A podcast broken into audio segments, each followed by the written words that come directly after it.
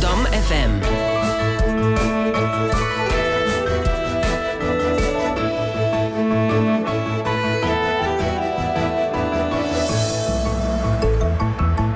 Radio Zwammerdam. Welkom bij een nieuwe uitzending van Radio Zwammerdam. Het, het wetenschapsprogramma van Amsterdam FM. We zitten zoals altijd op de vierde verdieping van de OBA. Uh, mijn naam is Henk Ruijg van der Werven. Ik ben vandaag een beetje verkouden, dat hoort u waarschijnlijk wel. Maar ik heb een grote doos tissues bij me, dus hopelijk komt het helemaal goed. Hebben vandaag de derde uitzending en laatste uitzending in het dossier Baas in Eigen Brein. Uh, met de naamgever van het dossier, Gemma Blok. Welkom. Hoi Henk. We gaan het hebben over de antipsychiatrie. Er is een proefschrift met, het, met dezelfde titel Baas in Eigen Brein over geschreven. Uh, deze beschrijft de geschiedenis van de antipsychiatrie in Nederland. Een periode waarin het woord gek als geuzennaam werd gebruikt. 200.000 Nederlanders het boek van de antipsychiater Jan Verdrijn kochten. En psychiatrische ziekenhuizen opengebroken werden. naast me zit mijn co-presentator van vandaag, Mirjam van Zuidam. Welkom Mirjam. Goedemorgen, welkom, dank je. Had jij al eerder van de term antipsychiatrie gehoord? Uh, nou, eigenlijk niet. Maar uh, ja, de term is wel een soort suggestief. Dus ik had al wel een vermoeden waar de uitzending over zou gaan. Oké, okay, dan gaan we er zoveel meer over leren van Gemma. Gemma, je bent al eerder bij ons te gast geweest, vorig jaar, om te praten over je onderzoek over uh, de heroïne-epidemie. Mm -hmm. Hoe staat het nu met dat onderzoek? Het loopt nog steeds. Uh, niet zo snel als ik zou willen, want ik, uh, mijn tijd wordt ook ingenomen door andere leuke zaken zoals onderwijs. Maar ik ben er nog steeds mee bezig, met veel plezier. En er komen een paar artikelen binnenkort over zullen verschijnen. En ik werk toe naar een, een boek over de heroïne-epidemie in Nederland het levert mooie bijdrage op, denk ik, aan de geschiedschrijving van die tijd. Nieuwe perspectieven. Wordt mooi. Mooi. Nou, de uitzending van vorig jaar kan je terugluisteren via onze podcast en via onze website. Dan gaan we het nu hebben over uh, eigenlijk je onderzoek van 12 jaar geleden, je proefschrift over de antipsychiatrie. Zeg hoe ben je 12 jaar geleden geïnteresseerd geraakt in de antipsychiatrie? Want zowel ik als Mirjam had er nog niet van gehoord voordat we over jouw onderzoeken lazen. Nou, toen ik net klaar was met mijn studie geschiedenis, midden jaren negentig, had ik er ook nog nooit van gehoord, moet ik zeggen. Maar mijn eerste baantje na de studie was bij het uh, Trimbos Instituut in Utrecht. Dat onderzoek doet naar de psychiatrie en hoe het daar allemaal ruilt en zeilt. En daar was ook een kleine historische afdeling aan verbonden onder leiding van Joost Vijzelaar, die nu hoogleraar in de geschiedenis van de psychiatrie is in Utrecht. En daar ging ik werken als junior onderzoeker. En we werkten eigenlijk aan gedenkboeken over psychiatrische ziekenhuizen. Dus 100 jaar Endegeest, 100 jaar Zandpoort, dat soort werk. En dan moest ik met mijn opnameapparaatje uh, allemaal mensen gaan interviewen. Medewerkers van die ziekenhuizen. Van hoe ging het hier nou vroeger met allemaal behandelvormen, et cetera. En ik merkte in die interviews steeds dat als het over de jaren 70 ging, dat mensen helemaal opbloeiden. En dan veerden ze op in hun stoel en dan werden ze helemaal geanimeerd. Sommigen van, oh, dat was een prachtige tijd, toen kon er nog zoveel. En toen waren we allemaal heel optimistisch en geïnspireerd bezig. En anderen van, oh, dat was echt een vreselijke tijd. Toen hadden de, die hippies hadden de macht hier. En als je ook maar iets positiefs zei over medicatie, dan werd je als een soort nazi werd je weggezet. En dat heeft bij sommigen echt. Uh, nou ja, goed, traumatisch is een beetje een aan inflatie onderhevige term, maar voor sommigen heeft dat er wel flink ingehakt. Echt een uh, grote tweedeling binnen de psychiatrie in de jaren zeventig. Ja. Maar was dat een, de eerste keer dat het echt zo'n, zeg maar, opnieuw besproken werd hoe het dan moest? Ja, ja, dat was de eerste keer. Er was wel altijd een onderstroom geweest. Vanaf dat de psychiatrie ontstond, zeg maar midden 19e eeuw, is er altijd wel kritiek op geweest. Van, van journalisten, van ex-patiënten die zeiden van nou ik ben daar mishandeld en noem het maar op. en zelfs ook van psychiaters die zeiden ja, waar zijn we eigenlijk mee bezig? Want geesteszieken, dat zijn eigenlijk gewoon mensen die, uh, bepaalde, die wat ontremder zijn dan de gemiddelde mens. Uh, maar eigenlijk hebben we misschien allemaal wel dezelfde agressieve en seksuele uh, oprispingen af en toe als die mensen die dan geestesziek worden genoemd. En moeten we die wel opsluiten en versuffen met medicijnen. Dat soort geluiden waren zelfs al in de jaren twintig te horen. Maar dat dat echt een grootschalige golf van kritiek werd, die ook hè, in de bredere maatschappij veel aandacht kreeg, dat, dat was heel nieuw voor de psychiatrie. En dat was voor veel psychiaters ook een enorme shock. Opeens stonden ze midden in de spotlight en ja. in de in de belangstelling. En zou je ook een soort korte definitie kunnen geven van de antipsychiatrie? Want we hebben het hele tijd over, uh, al zo'n tien minuten. Maar wat, wat, wat is de antipsychiatrie? Ja, nou ja, heel kort inderdaad was het een golf van, van kritiek op de psychiatrie. Uh, maar die had veel, uh, veel lagen. Sommige mensen waren er veel radicaler in dan anderen. Dus het is een, echt een paraplu-term die heel veel verschillende ladingen dekt. Maar een heel belangrijk element daarin was wel de kritiek op de psychiatrische inrichting als totale institutie. Hm. Mensen vonden dat gewoon niet goed dat mensen zodra ze krankzinnig werden, werden afgevoerd naar een instelling waar ze uh, werden ontmenselijkt, uh, waar ze eigenlijk uh, afhankelijk werden gemaakt. Waar ze niet eigenlijk leerden om opnieuw zelfstandig te kunnen leven, maar juist versuften. Tot niet-mensen, tot holle mensen werden gemaakt, hè, zoals dat in die tijd wel werd omschreven. Dat was wel een heel belangrijk punt. Verder kritiek op het medisch model.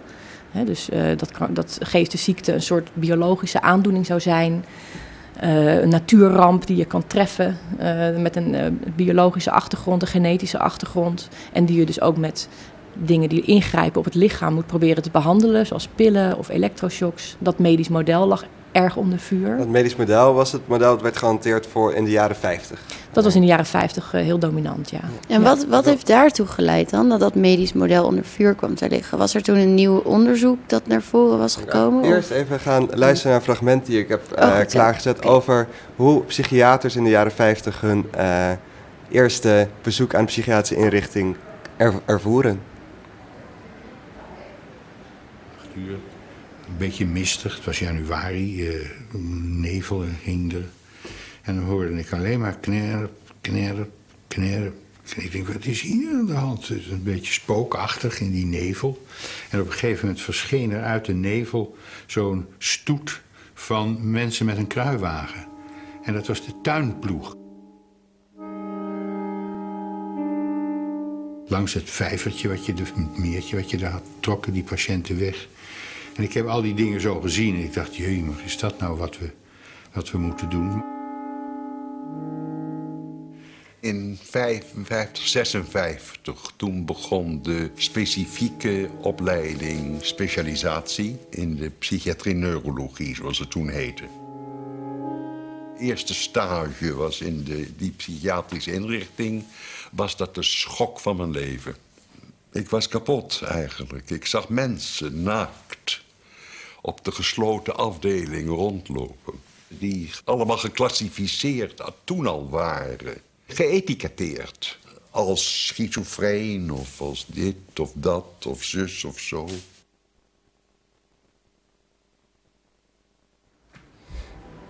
Nou, dat waren uh, psychiater Jan van der Lende en emeritus hoogleraar biopsychiatrie Herman van Praag. Die spraken over hun eerste ervaringen met de psychiatrie in de jaren 50. Nou, dit, dit fragment doet me denken aan beelden die ik heb van uh, One Flew over de Koekoeksnest. Mm -hmm. de psychiatrische inrichting als ziekenhuis. Is dat, is dat hoe het was in de jaren 50? Hoe zij het beschrijven? Uh, ze beschrijven inderdaad wel treffend uh, die, die arbeidstherapie, hè, mannen met kruiwagens. Dat was een heel kenmerkend element van het inrichtingsleven, ook in Nederland, zeker. Want vloer over de koekoesnest. Nou, hè, dat is natuurlijk een, een beetje een stereotype beeld. Uh, met zo'n zo'n strenge zuster die achter een soort glazen raampje de pillen staat uit te delen. Ehm, maar in Nederland was ook in de jaren 50, 60 het, ja, medicatie heel dominant in de behandeling. Er kwamen allemaal nieuwe medicatievormen ook op de markt in die tijd. En dat is ook wel als een revolutie omschreven door psychiaters. Die zagen dat opeens patiënten die altijd hè, zeer in de war waren geweest, dat je daar opeens mee kon gaan praten. Dat je ze leuke voetbaltoernooien van inrichting X tegen inrichting Y kon laten spelen.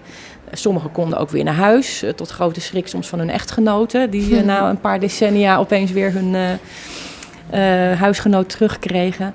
dus dat was ook wel een revolutionair iets. Dat je antipsychotica kreeg en antidepressiva um, en uh, tranquilizers, uh, kalmerende middelen die, ehm, die niet zo verslavend zouden zijn als de oude middelen zoals opium en morfine en, en dergelijke. Dus dat was inderdaad, wat dat betreft is One Flu wel, wel correct. Dat was een heel dominant item in de behandeling. Maar zoals je het nu vertelt, klinkt eigenlijk best wel positief. Er kwamen psychofarmaca, de mensen konden weer naar huis, mensen konden redelijk normaal gaan functioneren. Maar toch kwam er dan een beweging op die zich daar tegenkeerde. Nou ja, het had natuurlijk uh, goede en slechte kanten. Pillen hebben altijd bijwerkingen. En dat hadden deze medicijnen ook. En ze werden ook, mensen moesten ook nog een beetje zoeken naar wat is nou een goede dosering. Daar zijn we ook veel geavanceerder in geworden. Maar in die beginjaren, patiënten hebben dat later, als ze bijvoorbeeld geïnterviewd werden, ook wel omschreven. Die kregen echt bakken vol. Die voelden zich echt een soort chemisch proefkonijn. Uh, kregen dan obstipatie ervan. Kon, kregen trillingen ervan. Een droge mond stijf dat ze gingen lopen. En, en, dat was heel onplezierig, ook voor het personeel, wat die pillen in ze moest praten. Hè, of hè, ze moest toedienen, was dat niet leuk. En ook artsen hebben wel gezegd, ja, het is wel heel rustig nu op mijn afdeling, maar het lijkt hier wel een wassen beelden tentoonstelling. Ja. Dus het had goede en slechte effecten. En het was ook nadelig voor de werkrelatie tussen verpleegkundigen en patiënten en tussen artsen en patiënten. Want die pillen, dat werd een heel ding, dat werd een strijdpunt. Want zou je kunnen, eh, kunnen uitleggen wat dan uh, voor, voor de antipsychiaters, die waren voor het grootste gedeelte tegen, de, tegen het medisch model en die pillen die daarbij hoorden. Ja. Waarom waren ze er uh, specifiek op tegen als je dus met een lagere dosering mensen wel gewoon kan laten functioneren. Ze vonden ook dat die pillen eigenlijk mensen versuften. Ze vonden het een teken van een onvolwassen psychiatrie die mensen een beetje rustig houdt met een schouderklopje en een pilletje en het komt allemaal wel weer goed. Want eh, een derde kenmerk eigenlijk van die antipsychiatrie, als je het hebt over een definitie, was een positieve waardering van de waanzin. Als een soort leerzame reis waar je ook eigenlijk in moest duiken om te zien waardoor ben ik nou zo van de kaart geraakt. Welke stressfactoren zitten er in mijn leven nu of eh, in mijn jeugd van vroeger. dus je moet dat niet versuffen, je moest het doorleven, inderdaad. Hè. Zoals uh, Ardy Lang, dat was dan eigenlijk de grootste populaire antipsychiater in het Westen, miljoenen boeken in twintig talen van verkocht. Die zei: The breakdown can be a breakthrough. dus de psychische ineenstorting uh, kan ook een doorbraak zijn in je leven. Je kan als een soort phoenix uit de as daaruit weer herrijzen. En als je maar blijft onderdrukken, dan zul je dat dus niet ervaren. Precies, dat dus, ja, inderdaad. En die pillen die hielden dat eigenlijk onderdrukt. Ja. Dus eigenlijk een soort de pijnstiller die de ziekte niet echt oplost. Maar Inderdaad, symptoombestrijding. Terwijl eigenlijk moest je kijken naar wat er in iemands leven en ook in de ziekmakende maatschappij allemaal mis was. Want dat zei Foudrenne dan bijvoorbeeld. Hè. Geesteszieken zijn de luidsprekers waaruit de klachten of de kwalen van onze maatschappij het duidelijkst weer klinken. Dus ze hadden iets te zeggen ook. Het waren eigenlijk een soort slachtoffers van hoe ziekmakend de manier van leven was. En wat voor voorbeelden gaf hij dan? Want ik ben wel benieuwd, was dan een voorbeeld van iets zieks uit de maatschappij dat je terugziet in een, in een mens? Nou, hij had bijvoorbeeld een hele beroemde case study in zijn boek uh, Wie is van Hout, was ene Karel. En Karel die had een streng katholieke opvoeding gehad. En dus die was opgevoed met een enorm besef van schuld, uh, wat hij moest voelen als hij seksuele uh, oprispingen kreeg. Uh, en daar, daar leed hij erg onder. En hij was volgestopt met allemaal angstbeelden over de hel. Ja. En uh, nou ja, dat was dan toen Foudrenne hem tegenkwam in zo'n jaren 50 instelling als net werd beschreven. Was Karel een soort meubelstuk van de inrichting geworden, die al jaren niet meer had gesproken. En Foudrenne wist hem dan uit zijn tent te lokken dat hij toch weer ging, ging spreken. En toen kwam dat, dat, die, kwamen die hele verhalen boven over zijn katholieke opvoeding. Ja. En hij had daar een soort dwanggedachte aan overgehouden van... maar ja, maar Jezus heeft vast ook gemasturbeerd. Dat was dan een soort voor hem een soort troostrijk idee ooit geweest... maar dat was een soort mantra, wat gewoon een soort ja. die constant in zijn hoofd heen en weer ging. Dus ja, religie was een, duidelijk ja. een factor, een ziekmakende factor in de maatschappij... die Foudrenne bijvoorbeeld via zijn patiënten aanwees. Ja. En het gezin, Um, autoritaire verhoudingen in het gezin. Ouders die kinderen niet hun gang lieten gaan in hun leven. Um, ouders die uh, uh, emotioneel onbereikbaar waren. Die niet echt hun kind zagen voor wie het was. Ja. Maar het in een bepaald vormpje wilden uh, dwingen. Waar dat kind niet altijd blij van werd. Dus dat de omgeving ook een, een rol kan spelen in het ziektebeeld. Ja. In de oorzaak in ieder geval. Ja. Want ik dacht eigenlijk, toen ik dat uh, las, dat de maatschappij misschien ziek was, dat daarmee bedoeld werd dat er misschien geen ruimte was in de maatschappij voor mensen die anders waren. Zeker. Nou, daar heb je helemaal in? gelijk in. Dat was ook een heel belangrijk punt wat, uh, wat deze hele golf van kritiek aankaarten. Hè? De stigmatisering eigenlijk van geesteszieken. Van dat zijn hè, de mensen waar we eigenlijk een beetje uh, liever weg van blijven. Een beetje bang voor zijn. Want ze zijn wat ontremd en raar en eng. En ze confronteren ons misschien met onze eigen gevoelens van verwarring en depressie. En we bergen ze het liefst ver op. In Ja. een soort ja, goelag-archipel van inrichtingen, zeiden sommigen dan. Hè? Uit het zicht, in de bossen, uh, bij, in de, in de, bij de duinen. Um, met niet eens wegwijzerbordjes er naartoe. Dus uh, als Echt je op verstopt. zoek was, als je op bezoek wilde gaan bij een familielid, dan zocht je je helemaal naar. Want het was zelfs zo'n taboe dat er niet eens een naambordje ergens stond met uh, inrichting vogelenzang of zo. Want ze wilden de, uh, de, de, de, patiënt weer terugbrengen in de maatschappij. Ja. En wat zou het nut daarvoor zijn voor de maatschappij of voor henzelf om weer in zo'n drukke maatschappij te staan waar die ze toch soms niet helemaal kunnen begrijpen. En wat, wat, wat dat is voor de patiënt en de maatschappij het nut daarvan als ze weer terug zouden komen? Nou ja, voor de patiënt natuurlijk toch het idee dat hij niet uitgestoten wordt, maar weer onderdeel wordt van de gemeenschap. Want dat is een heel ja, belastend idee voor patiënten, was dan uh, het betoog in die tijd. Van ja, je mag er niet meer bij horen, je doet raar, uh, wegwezen met jou. Dus ja, logisch zou iemand ervan profiteren als hij zich weer opgenomen voelde in de gemeenschap. En de maatschappij zou er ook van kunnen profiteren door wat beter te luisteren naar deze mensen die ja, die misschien wel wat dieper doorleefde dan de rest uh, wat er mis was in de maatschappij. En uh, nou ja, daar kon je misschien ook wel wat van leren. Het waren mensen met heel diepzinnige gevoelens. Het werd echt een beetje geromantiseerd, ook in die tijd wel, geestesziekte. Hè? Ja. Mensen die dus eigenlijk wat dieper uh, en gevoeliger zijn dan wij. Ja. En daar kunnen we allemaal wat van leren. Zij kaarten iets aan en daar moeten we dan iets ja. mee doen. Dat bleek ook wel uit, dan, uit Jan Vouderen, die dan 200.000 boeken heeft verkocht op de maatschappij heel erg bezig was met gekte. En dat ook uh, heel interessant vond, maar weet je waar dat vandaan kwam? Dat, dat de maatschappij toen uh, de gekte een soort van omarmde? Nou, dat had heel veel te maken met ja, de cultuurkritiek uh, uit de jaren 60, 70, die, uh, die eigenlijk naadloos aansloot bij dit soort ideeën die antipsychiaters naar voren brachten. Want in die tijd was niet alleen uh, Voudrenne bezig met kritiek uiten op religie. Dat was een heel breed gedeeld sentiment. Hè? Van de kerken liepen ook leeg in die periode. Um, de religie die mensen angstig maakte of uh, die mensen beknotten. Dat was in die tijd natuurlijk een cultureel thema dat je daar vanaf wilde wezen. Ja. Uh, net zoals met het anti-oudergevoel, dat was ook iets wat heel breed leefde. Uh, een populaire artiest uit die tijd, Frank Zappa bijvoorbeeld, die zei ook van ja, je ouders, bah. Uh, nare mensen en de psychiaters, dat zijn eigenlijk net een soort je ouders, maar dan met een ander pakje aan. Mm dus dat, dat hele anti-ouder sentiment, wat ook heel breed leefde. En ja. nou, wat bijvoorbeeld ook uh, de onlangs helaas overleden tekenaar Peter van Straat natuurlijk prachtig heeft neergelegd in Vader en Zoon. Hè, die, die, die hele generatiekloof uh, die er in die tijd toch een beetje speelde dat kon allemaal moeiteloos geprojecteerd worden op dit soort ideeën over hoe het anders moest in de psychiatrie en wat er dan ziekmakend was aan de maatschappij. Ja, dat, dat zeiden al die mensen ook, inderdaad. Maar werd dan niet de problematiek van de psychiatrische patiënt heel snel gepolitiseerd, uiteindelijk? Ja, dat is waar. Dat gebeurde er in die tijd ook. Ja. En je kan je afvragen inderdaad uh, in hoeverre dat dan, uh, in hoeverre de patiënten zelf daar dan bij gebaat zijn geweest. Maar in ieder geval was, was het daardoor wel een enorm maatschappelijk issue. Het was wel de voedingsbodem waarop het een enorme mediarage werd. Want jij zei net, ik heb nog nooit van de antipsychiatrie gehoord. Nou, in de jaren zeventig moest je echt wel ergens onder een steen liggen ja. om daar niet van gehoord te hebben. Het was echt, maar wie, stonden de bol van. Wie namen dan deel aan, aan die beweging? Waren dat vooral de psychiaters zelf of ook de patiënten? Of eh, zeg maar, waar kwam de, de golf vandaan? Of wie haakte aan? Het werd aangezwengeld, interessant genoeg, door de psychiaters zelf. Ja, oké. Uh, eind jaren 60 publiceerde een Engelse psychiater, David Cooper, een boek Psychiatrie en Antipsychiatrie waarmee hij ook die term introduceerde. En daarmee uh, startte het eigenlijk. En zo waren er nog een heleboel andere. Ik noemde al Leng en in ons land Foudrenne, in uh, Amerika Thomas Tsass, in Italië Franco Basaglia, die allemaal als psychiater boeken gingen schrijven over hoe het anders moest in de psychiatrie. Ze wilden de sector niet zozeer afschaffen als wel eigenlijk hervormen vaak. Kees Trimbos had je hier in Nederland ook nog. Uh, dus daar startte het eigenlijk mee. Maar het werd al heel snel opgepikt, ook door uh, cliëntenorganisaties. En door mensen die zich het lot van de cliënten eigenlijk gingen uh, toe-eigenen of ja, aantrokken, zou je beter kunnen zeggen. En ja.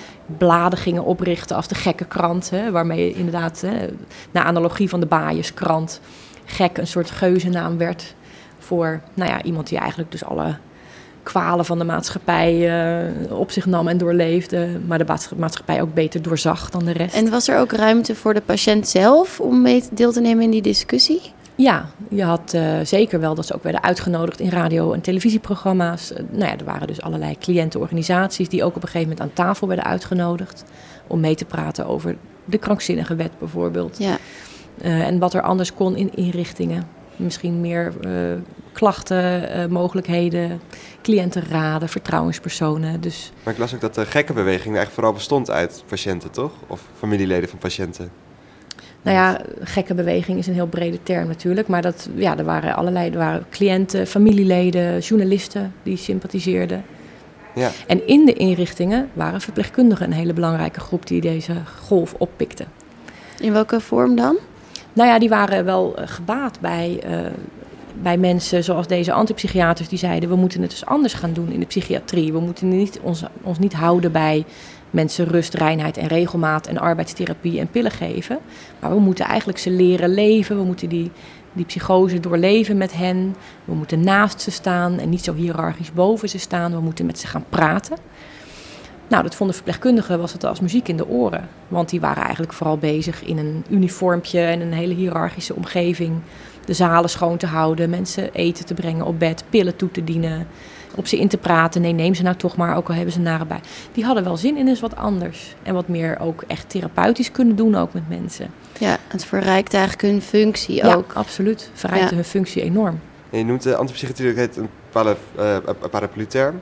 En eh, dus nu hoor ik ook heel brede dingen van iemand die dus eh, van, van psychiater tot verpleegkundige tot patiënten zelf, familieleden. Hoe breed is die beweging? Eigenlijk zou je een soort de twee extreemste vormen tegenover elkaar kunnen zetten. Wat, waar moeten we aan denken als je een antipsychiatrie die term genoemd wordt? Omvat dat zoveel? Welke Mhm. twee, soort twee voorbeelden die het meest uit elkaar liggen, wat dan de rijkwijde van die term zou kunnen Ja. duiden? Dat is een goede. Nou ja, bijvoorbeeld, ehm, je zou kunnen zeggen aan de meest radicale kant van het spectrum.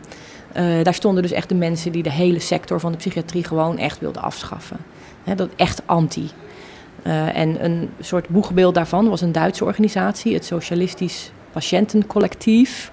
Die ook wel banden hadden met de RAF, de terroristische organisatie in Duitsland van toen. En die eh, echt gewoon protesteerden tegen het hele bestaan van de psychiatrie, de inrichting vergeleken met een concentratiekamp. Ehm, en daar waren ook wel zeker sympathisanten van in Nederland, die daar naartoe reisden. En, eh, dus je zou kunnen zeggen dat was misschien de meest radicale variant. En wat was hun doel? Hadden ze een specifiek doel? Van moeten gewoon alle inrichtingen worden gesloten? Inrichtingen Of- moesten worden gesloten, Hadden ze ook een psychiaters die. constructief idee van hoe het dan wel moest als je dat allemaal afschaft? Eh, dat was in Italië wat meer uitgewerkt dan in Duitsland. Maar ze hadden wel het idee, nou mensen moeten gewoon eigenlijk de samenleving weer in. Community care, zoals je dat in het Engels zou noemen. Hè. Zorgen voor de mensen in de gemeenschap zelf. Eh, en allerlei hoogleraren psychiatrie wilden ze eigenlijk het liefst ontslagen zien. Want dat waren soms ook mensen die bijvoorbeeld nog eh, banden, eh, ja, een soort wiens geschiedenis terugging tot de nazi-psychiatrie in de jaren 40. Ehm, dus er waren ook echt wel redenen voor hun om die hele vergaande vergelijking te trekken. Eh, tussen de nazi-tijd en de huidige inrichtingen. Maar daar ging het debat echt heel hevig eraan toe. Eh, en aan de meest milde kant van het spectrum waren mensen zoals Jan van der Landen, die je net hoorde. Die eh, binnen de psychiatrische inrichtingen aparte afdelingjes gingen maken waar ze het anders gingen proberen te doen. Een soort experimentele... Experimentele Afdelingen. afdelingen. Ja, dus dat was allemaal nog wel heel erg binnen de context van de psychiatrie. Maar dan op hun afdeling, nou ja, daar gingen ze dan leuke, fleurige muurschilderingen op de wanden tekenen. Ze gingen een portret op van David Cooper of Artie Lang. Zo van, dit, is onze, dit zijn onze goeroes. Eh, en ze gingen heel veel praten. Urenlang praten, snotteren, sessies met veel huilen en schelden op je ouders. De ouders mochten ook de eerste maanden, ja, daar werd echt een beetje vijandig tegen aangekeken. Want die hadden de kinderen toch een beetje eh, ja, ziek gemaakt, zou je kunnen zeggen. Ehm, dus dat was misschien de mildste variant, omdat het dus eigenlijk een intensivering meer was van de psychiatrie dan een afschaffing ervan. Het was eigenlijk eh, gek genoeg ook een periode waarin de psychiatrie heel erg groeide, de jaren 70, 80. Ja, Veel psychotherapeutischer werd en veel meer eigenlijk dus eh, handen aan eh, nodig had ook om al die sessies te leiden. En en als we het hebben over extreme en milde vormen... Zo, als het nu klinkt, was het een hele internationale beweging eigenlijk, de antipsychiatrie. Ja. Wat, welke positie nam Nederland in? In die discussie, waren wij een extreem land of een mild land? Nou, we waren niet zo in die zin extreem van, eh, zoals bijvoorbeeld in Italië, waar op een gegeven moment een wet is aangenomen dat alle inrichtingen gesloten moesten worden. Oké. Dat was wel heel radicaal. Ehm, we waren ook niet zo radicaal in het debat als bijvoorbeeld in Duitsland, hè, waar dus die herinnering aan de oorlog zo eh, dominant was. Eh, in, in Nederland is één inrichting, eh Zandpoort bij Amsterdam, is wel helemaal radicaal afgebroken. Maar verder eh, zijn de inrichtingen redelijk, ja, zou je kunnen zeggen, intact gebleven. Maar we waren wel heel erg bezig met dat idee van die psychose als een soort doorbraak en dat hele psychotherapeutische praatmodel. Ja, Wat Voudrenne ook voorstond en wat Leng voorstond hè, met de breakdown as a breakthrough. En dat moet je in therapeutische gemeenschappen, oftewel levensscholen, doorleven. Ik denk dat het wel typisch Nederlands was dat we dat zo hevig hebben omarmd. En ja. Op de koffer van je boek zet je ook de titel zet je tussen aanhalingstekens. Eh antipsychiatrie, de term anti antipsychiatrie zet je, zet je tussen aanhalingstekens. Dus het duidt er een beetje op dat je zelf twijfels hebt bij de term. Nou ja, dat heb ik inderdaad tussen haakjes gezet om aan te geven van dat het heel veel mensen in Nederland helemaal niet zozeer ging om echt anti de psychiatrie te zijn in de zin van afschaffen die hap. Maar dat ze het weer meer wilden verbeteren en eh, meer psychotherapeutisch wilden maken en hervormen. Uh, dus vandaar die uh, enigszins distancierende aanhalingstekens. En ik heb in mijn boek ook gezegd, we zouden eigenlijk beter kunnen spreken van een kritische psychiatrie. Maar goed, dat is niet uh, een succesvol offensief geweest. Die term heeft niet echt voeten aan de grond gekregen.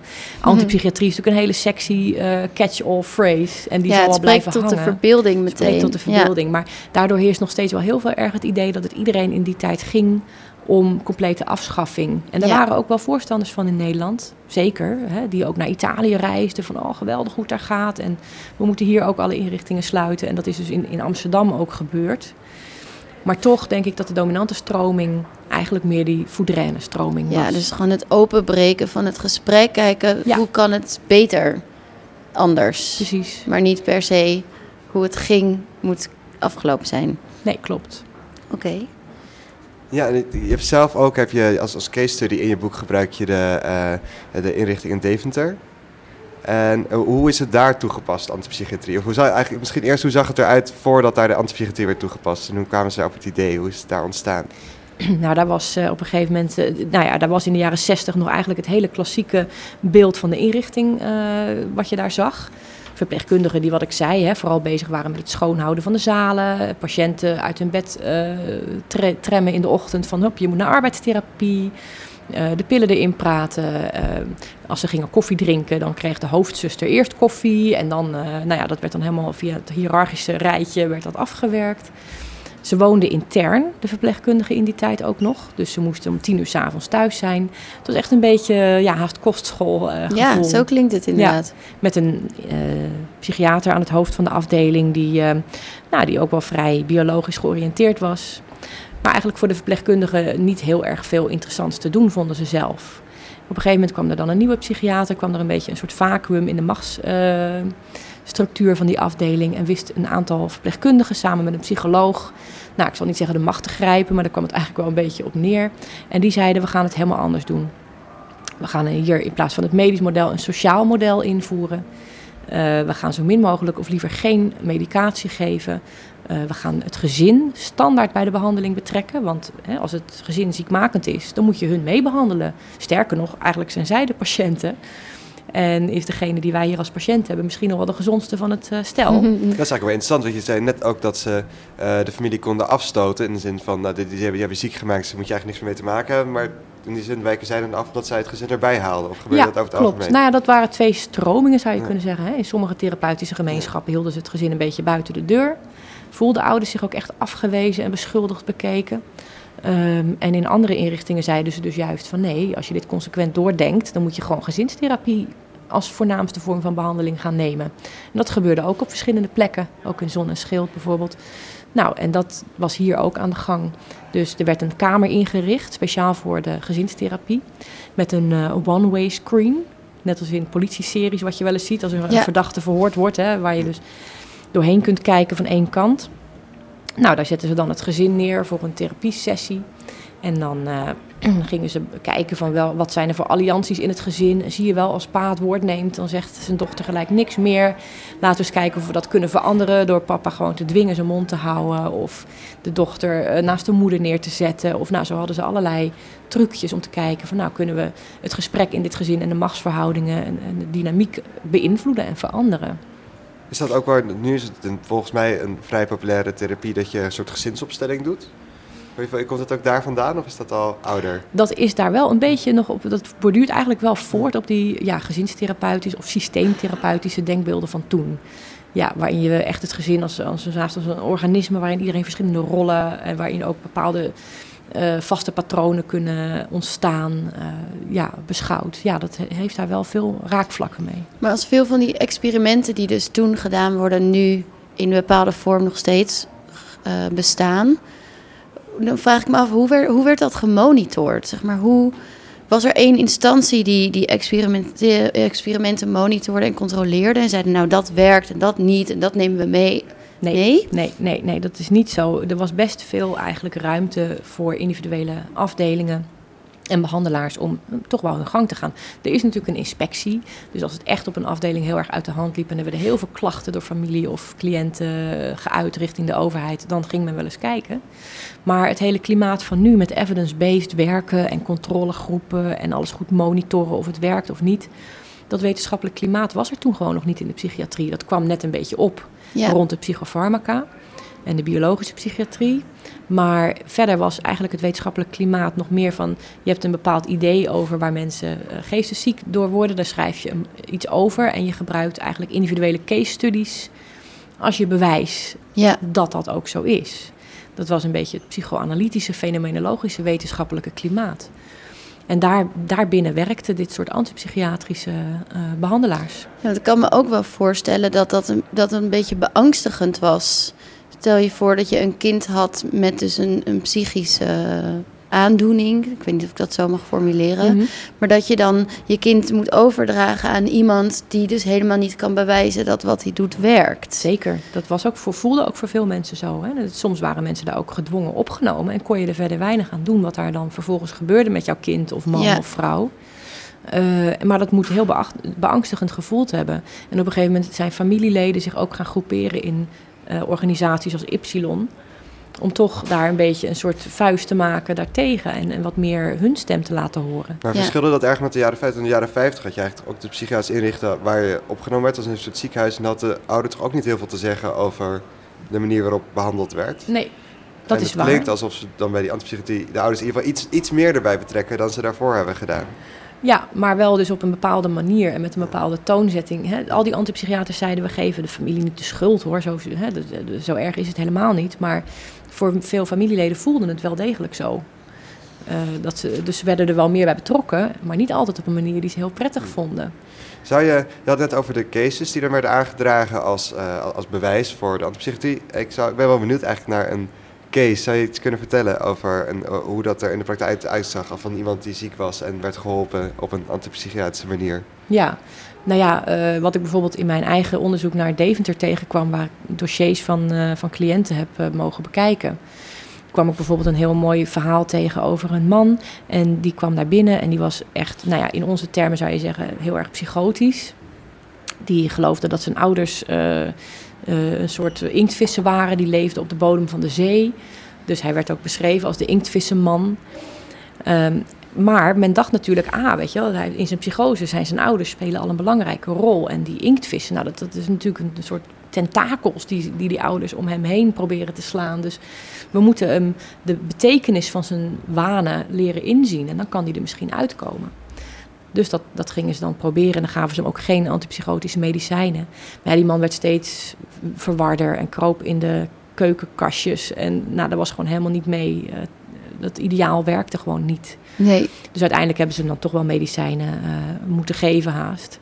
Eh, dus dat is een geval, en dat, zo zullen er ongetwijfeld meerdere geweest zijn... waarin het eigenlijk het ideaal niet werkte. Eh, maar je had ook wel eh, in de gekke krant bijvoorbeeld... eh, en, en in andere gremia mensen die beschreven... dat ze er wel heel veel aan hadden gehad. Maar ik denk zelf dat dat dan wel mensen waren... die misschien niet zozeer echt psychotische klachten hadden... maar meer klachten misschien van, van depressieve of angstige aard... En die er wel heel veel aan hadden om gewoon hè, hun gevoelens te leren uiten.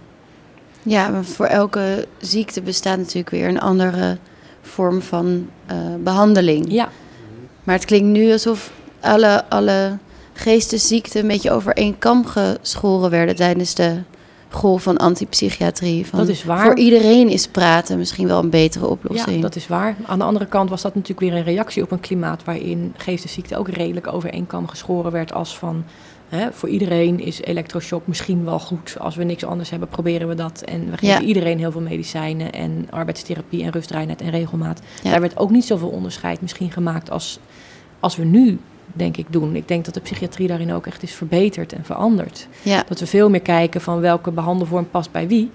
En dat we die antipsychiatrie een soort correctie op het klimaat daarvoor. En nu zijn we op een wat meer middenweg. gedifferentieerd model uitgekomen. Ja, Dan krijg je publiek. Wat mooi, u mag gaan zitten hoor als u wil. Ja, nee. Ja, ik zie die vleugels staan ineens. Ik denk, zou hier de, Nee, dat is niet het tijd geval. dat je hier mag spelen. Dan gaan we verder met de show. Fijne dag. Ehm, maar ik, ik las ook in uw boek over de, eh, over de paradoxale behandeling die ze eh, hanteerde in Deventer. Oh ja, ja. Ja, ja, en is dat, ook, een en is dat ook, dat leek me ook een mooi voorbeeld van Ja. een van de experimenten die ze hebben gehanteerd Ja, binnen klopt. de antipsychiatrie. Ja, nee, dat is inderdaad altijd een van mijn favorieten. Ja, dat is echt, eh, dat was ook wat men toen probeerde. Ehm, eigenlijk door mensen voor te schrijven, precies hetgene wat je eigenlijk niet wil wat ze gaan doen. Beetje eigenlijk zoals je ook met lastige kinderen wel eens om kan gaan. Eh, van nee, nee, nee, ik wil, ik wil echt niet dat je nu naar bed gaat. Want dat mag gewoon echt absoluut niet van mij naar bed gaan. Terwijl eigenlijk wil je dat ze naar bed gaan. En dat ze dan denken van, ha, ik ga maar naar bed. Want dan ben ik lekker rebels tegen mijn ouders, weet je. Zo was eigenlijk dan het idee van eh, dat je, met, eh, dat je mensen ook tot gedragsverandering kon krijgen in, in een psychiatrisch ziekenhuis. Bijvoorbeeld in Deventer kwam ik dan een man tegen en die was heel passief. Eh, in een dossier werd hij beschreven. Hè. Die zat de hele dag maar een beetje te hangen in zijn stoel en eh tros-programma's te kijken. Nou, dat was het meest burgerlijke, stomme wat je je voor kon stellen in die tijd. Als het nou nog eh, iets VPRO was geweest, maar goed. dus wat ze hem gingen voorschrijven, nadat ze hem eerst op andere manieren tot actie hadden geprobeerd te krijgen, was hij moest de hele dag in zijn stoel zitten. En ze kochten zelfs wat geraniums voor hem, zodat hij met geraniums in de vensterbank heel burgerlijk. Ik geloof dat ze ook een pijp voor hem kochten met pijptabak. En hij mocht alleen maar de hele dag in zijn stoel zitten en Tros TV kijken. Dat, Hij werd soort gedwongen om de opa te zijn die hij leek te zijn. Precies, Ja. in de hoop dat dat hem natuurlijk inspireerde tot gedachten zoals van... nou, is dit nou wat ik wil met mijn leven en zo. Maar ja, dat, dat bleek hij niet echt te bedenken. Hij vond het wel best. hij vond het wel relaxed. Of in ieder geval, hij had misschien last van wat psychiaters nu zouden noemen... negatieve symptomen van schizofrenie. Hè? Want dat is niet allemaal een en al waandenkbeelden... maar soms ook een afnemend eh, gebrek aan energie en initiatief. Zijn er ook voorbeelden dat het wel werkte? Kan, want je, je noemde toevallig twee voorbeelden waar de antipsychiatrie niet helemaal tot zijn recht kwam. Maar ik neem aan dat er ook wel veel voorbeelden waren waar, het, dat, waar de, al die ideeën heel erg bevestigd werden. Nou ja, die waren er zeker wel. En die beschreven antipsychiaters dan bijvoorbeeld ook in hun boeken. Hè? Die, die Karel bijvoorbeeld, die, eh, die zou dan wel heel erg opgebloeid zijn door die praattherapie die hij Ja. bij Voedrenne kreeg. Eh, Leng, Ardy Leng, beschreef ook wel gevallen van mensen die erg opbloeiden van eh, bijvoorbeeld in, hij had een alternatieve kliniek, Kingsley Hall in Londen, waar het er allemaal heel alternatief aan toe ging. Ja, En waar bijvoorbeeld één dame zat, dat was dan echt zijn, zijn favoriete showpatiënten, zou je kunnen zeggen. Die daar eh, al eh, schilderend met poep op de muur helemaal terugging naar de kindertijd. En helemaal de psychose doorleefde. En later een beroemd kunstenares ook is geworden. ja, Nou ja, misschien was ze wel vooral beroemd omdat ze in Lengs kliniek had gezeten. Maar ze was inderdaad redelijk in trek in Londen in de jaren 70, 80. Ehm, dus zo waren er zeker ook wel. En wat ik noemde, hè, in die bladen van de gekke krant en de cliëntenbond... waren ook wel mensen die beschreven dat ze er baat bij hadden gehad... om, ja.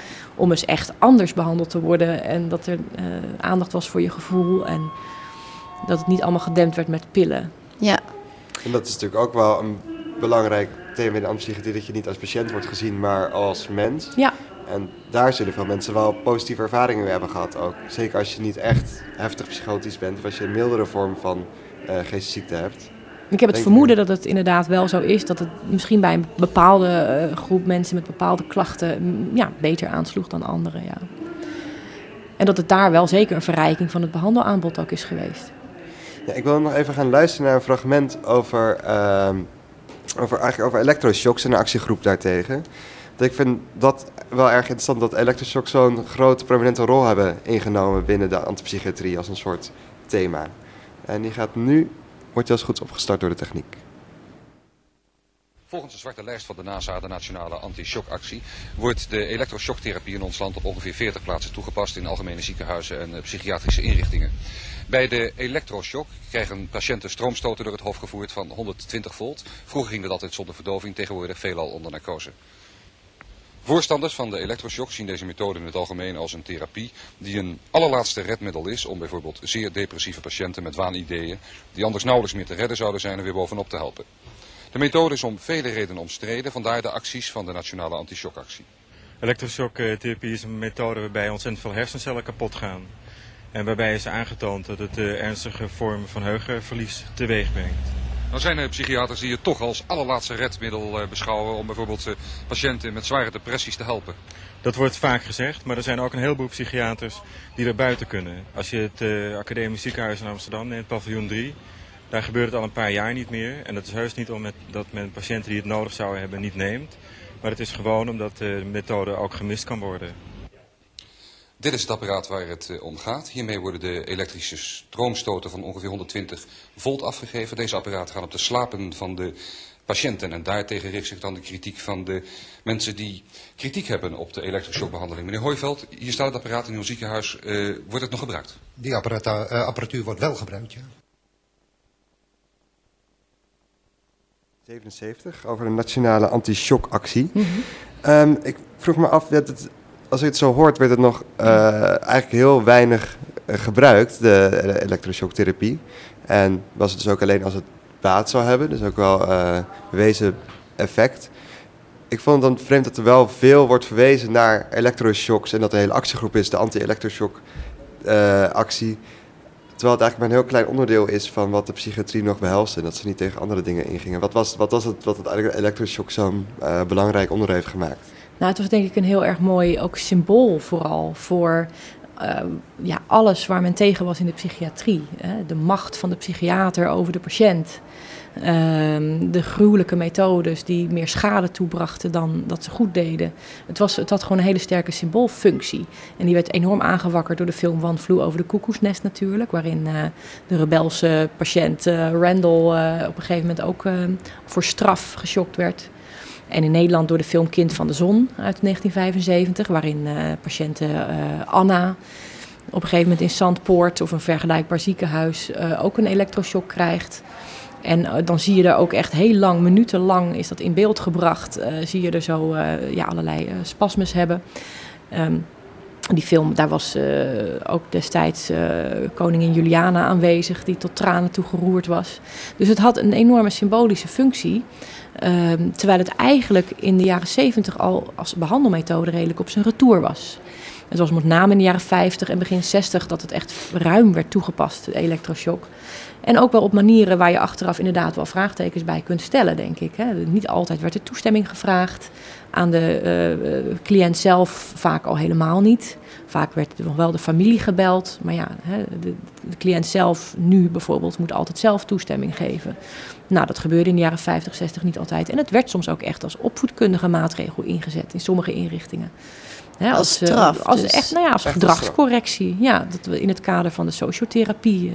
En uh, in de film Man Vloog de Koekensnet komt uh, de hoofdrolspeler als een soort zombie komt hij eruit. Ja. Is dat ook zo hoe dat ging in de jaren 50? Kwamen mensen ook echt als zombies uit die ja, er zijn wel uh, interviews gedaan met patiënten die in die tijd zijn opgenomen geweest. En die hebben ze ook zeker van zich laten horen in, in de jaren zeventig in bladen als de Gekke Krant en het tijdschrift van de Cliëntenbond. En die uh, vertellen inderdaad best vaak over, uh, nou ja, in ieder geval tijdelijk geheugenverlies. Wat het op de lange termijn aanrecht is, is, is moeilijk aan te tonen misschien. Maar dat was wel degelijk inderdaad ook een verhaal wat je hoorde. En ook enorme angst die ze hadden voordat ze die therapie moesten gaan doen. En dan zat je te wachten op jouw beurt in de gang. En dat, dat moet echt heel angstig geweest zijn.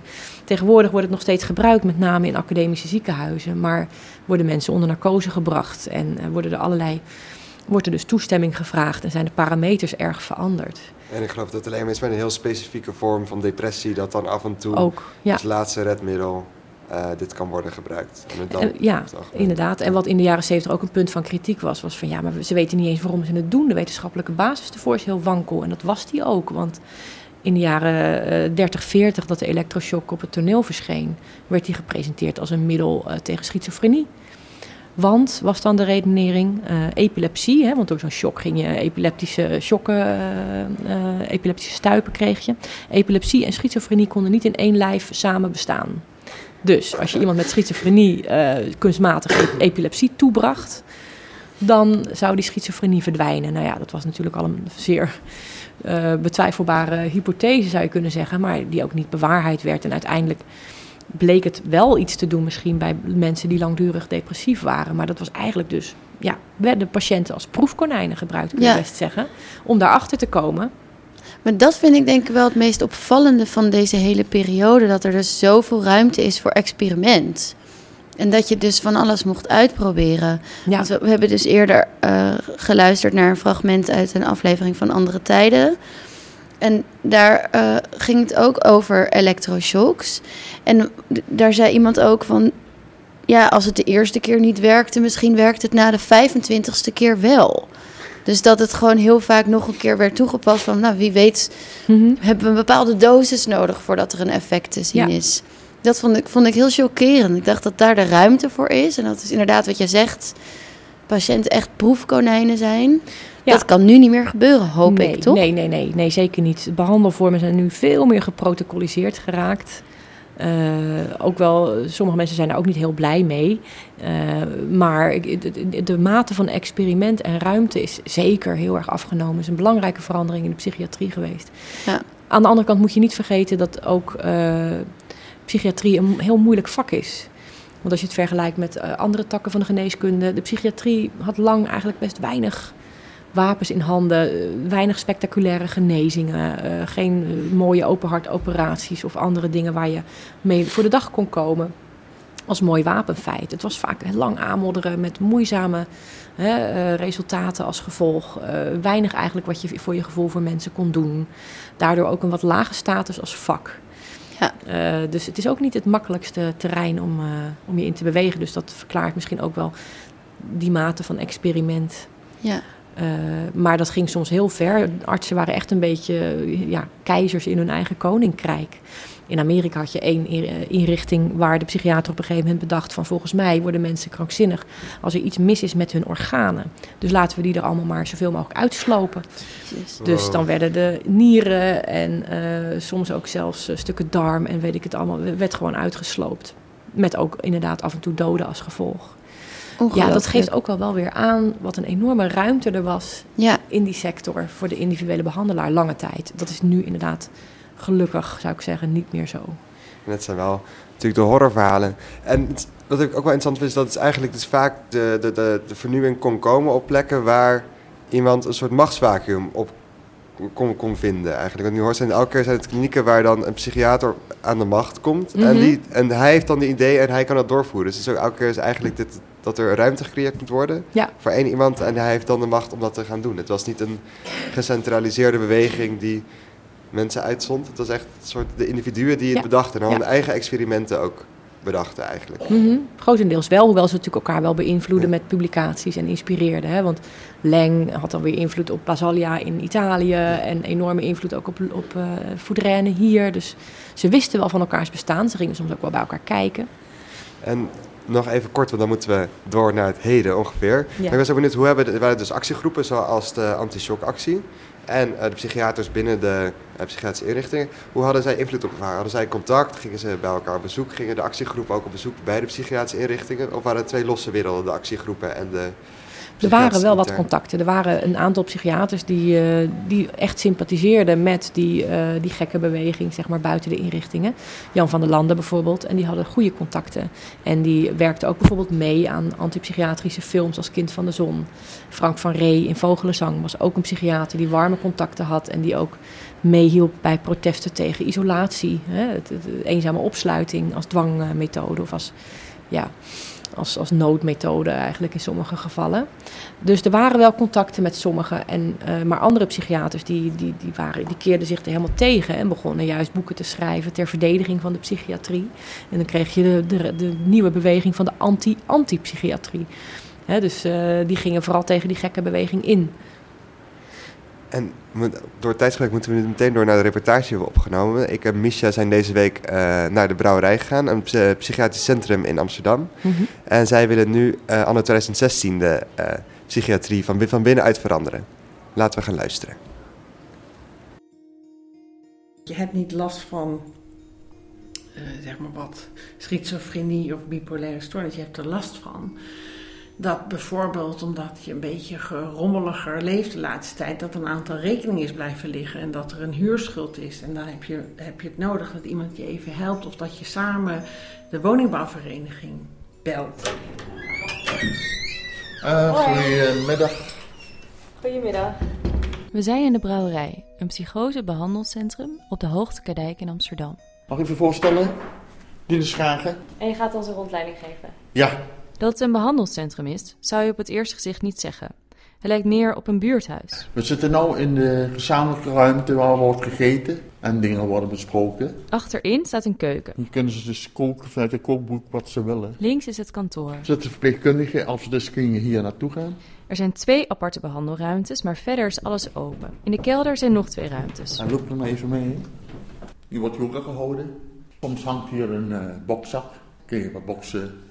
Er is een pingpongtafel. In de andere ruimte hangen gitaren. Hier hebben de mensen gitaarles op woensdagmiddag. Diede is ook in behandeling bij de brouwerij. Zelf uh, ben door scheiding psychotisch geworden.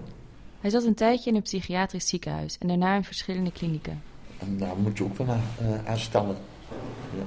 En dat kun je hier goed doen. Uh, hier zal hier niemand je opsluiten of zo. Geen gesloten deuren en dat mensen steeds de deuren open moeten maken met sleutels en zo. En, Je hoeft niet voor een loketje te wachten tot je aan de beurt bent. Nee, dit is de plek ook van de leden. Dit is Riek. Ik ben uh, Riek Seibring en ik werk hier als verpleegkundig specialist. En wat ik doe is, uh, ik heb zoals je dat in hulpverlenerstermen noemt, een caseload. Dat is een aantal, een groep patiënten.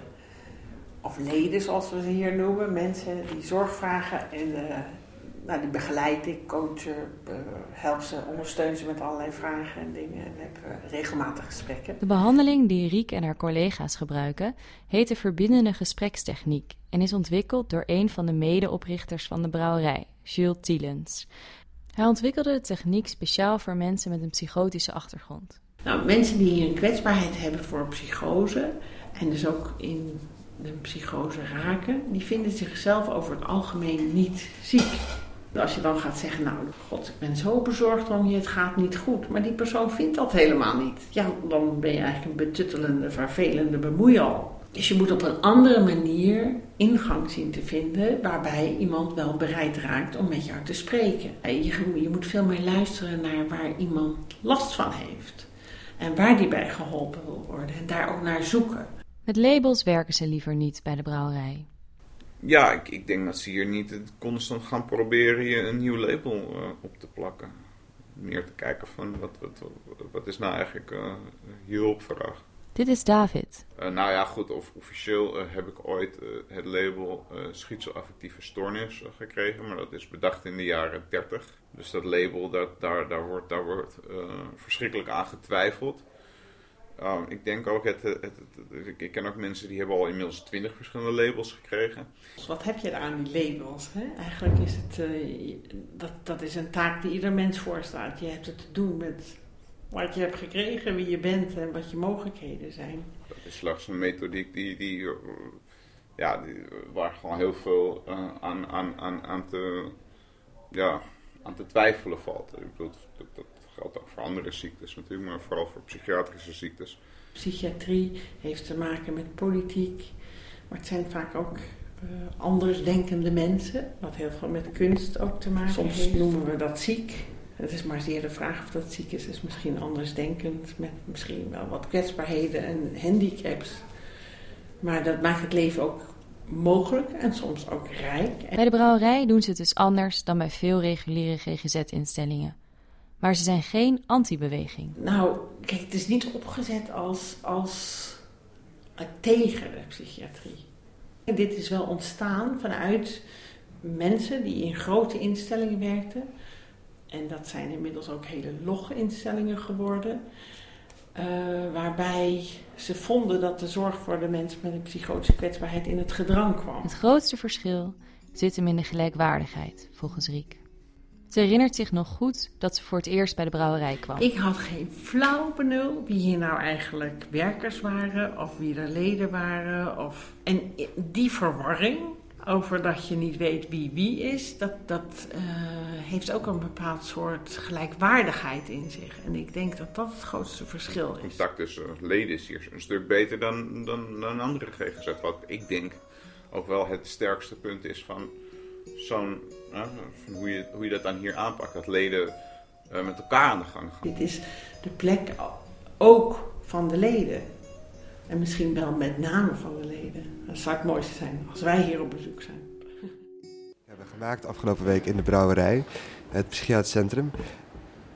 uh, we hebben nog heel weinig tijd, dus uh, mijn fout. Ik heb de tijd niet helemaal goed gemanaged. Maar ik zou nog kort willen vragen aan je of mm -hmm. dit nou eigenlijk soort de erfenis is die we hebben van de antipsychiatrie. Dit soort instellingen, dit soort hervormingsbewegingen. Het doet er in ieder geval heel sterk aan denken in heel veel opzichten. Met name hè, die gelijkwaardigheid, het, uh, tegen het, toch die diagnostiek en mensen niet ziek willen noemen.